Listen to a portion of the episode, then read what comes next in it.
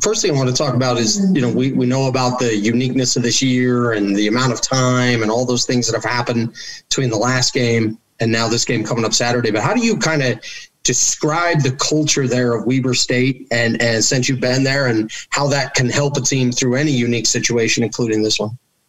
Uh, you know, Weber State, is, I mean, I think we're pretty close. Um, we're a very close team. Um, you know, I think everyone is your brothers, and I think that's probably the biggest thing that's helped our team stick together during this interesting time. Um, and you know, the culture here at Weber is, you know, you're gonna come out, smack people in the mouth, and play uh, the hardest that you can be or can play. Um, what are you What are you looking forward to the most uh, about just being back on the field for the first time in such a long time? Uh, no, I'm just ready to play some football. To be honest, you know, I think it's been I read a thing 460 days since the last time I played football, and it, I mean it's crazy. Um, doesn't feel like it was that long ago, but uh, it's been a long time coming. So I'm just excited to get out there and be playing some football. Uh, Josh, with that, just finally getting to a game week, uh, was did it feel a little bit different today out on the practice field and uh, just kind of being with your teammates and, and what what is that feeling like to to kind of finally be there in, in game week prep and, and scheming and film and all that stuff? Uh, it's great, man. I didn't it didn't feel any different than a regular game week. I mean, it, has been a very long time since this has been a game week, but it, it feels the same. Um, I mean, a lot of, I mean, the whole team's just busting their ass trying to uh, do the best that they can to get ready for this uh, Idaho State game. You're huge on self evaluation, team evaluation, and the way you mentally process the game. With the additional time that you have, was there anything new that you think you were able to take advantage of with that amount of time uh, to see with your game and the team as a whole that uh, you can implement on Saturday?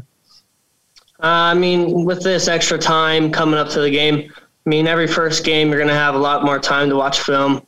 Um, you know, study the defense or the the opponent's uh, offense, um, and I think that that is the biggest thing. Like Coach Hill says, um, watching more film study is going to make you play better during the game. All right, what's the biggest hobby or like new skill that you learned non-football during all this? Non-football. Um, yeah. I, I, don't know if it's a new hobby, but golf. Uh, I love golf. I love golfing. Uh, it's it's just a fun fun sport to play. So, all right. One of those sports you can play socially distant, right? yeah, exactly. Any teammates that you went golfing with? Any any guys that were like as competitive as you are at, at something um, like that? Yeah, Tyler, Tyler McPherson. He's a really good golfer. He's competitive just like on the football field. Uh, I've gone with Brody Burke a little bit, um, Dallin Jameson, um, Justin Malone. I mean, there's a bunch of players I've I've gone golfing with, but it's just a good time to be out there with my uh, my buddies. Josh, you're a you're a local kid, and and I imagine you probably are able to pass out tickets to friends and family and that kind of thing like hotcakes uh, during your career here. But what what did it mean finding out the news that uh, you guys can actually host some fans in the stadium this year? I think it's up to five thousand fans, and so you're going to be able to get, you know, basically the maybe not everybody, but the majority of your friends and family and those who really want to come and watch you play. What does that mean as a player having that? Uh, I mean, it's awesome. I mean, my family supports me um, every step of the way coming up from high school, little league, all the way up to college. You know, having them, you know, be up here and watching me do what I love, um, it, it's a really big thing. So having fans here, even their, you know, everything they bring to the game of football is awesome. But just having your, you know, your loved ones there, watching you, supporting you, I think it's it's the greatest thing ever. Josh, do you have aspirations? Uh, you're a two-time All-American at this point, entering your junior season. Do you anticipate making it three for three? Three for three, uh, as in as an All-American. Oh yeah, I mean that's the expectation. I think every year. I mean for every player, you know, you want to be all all conference, all you know, Big Sky. You want to be All American. Um, you know, it, I mean, it's not like a goal that you know. Oh, I want to be this. I mean, the team has to go and do what we have to do, and then all those accolades and everything will come after. Um, so it, it's not like oh, I got to get it or anything. It, it's mostly about the team. You know, we got to win. That, that's the biggest thing when working with Randall and Bronson, I mean, an experienced offensive line up front that knows what they're doing. You're back there and you're so committed and, and focused with what it takes to be great when, in pass protection and all of that. What are the big things that you and that old line have been just trying to communicate uh, to make life easier on either of them uh, if they happen to take their first snap on Saturday? Uh, well, pass protection, the biggest thing is, you know, just knowing who you have. Um, protecting the quarterback because if you know there's gonna be a time in the game where something messes up and you just have to adapt for it and you know do the best you can. Um, yeah. but what like as you're working with them, how valuable is that trust to where they know that you know what you're looking for and that they can just account for the fact that they don't have to worry about you knowing what you're doing in that way. Do you guys feel like you're able to simplify and improve the situation for either of those guys?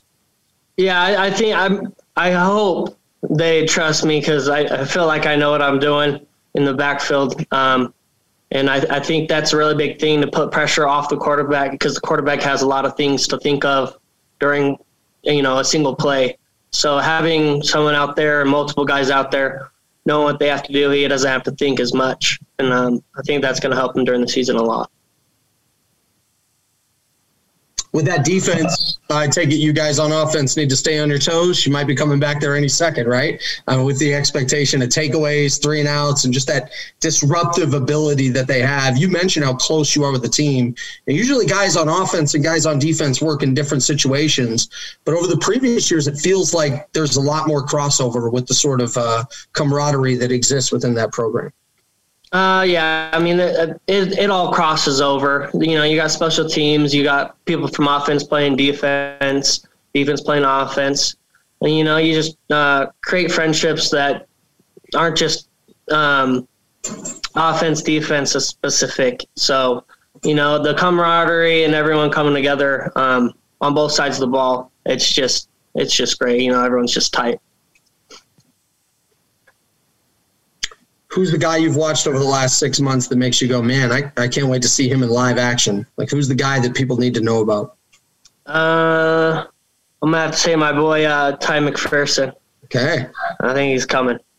Not just the golf game, right? Not, Not just, just the golf game. Not just the golf game. Football too. I think everyone, everyone, you should just be watching out for Weber State.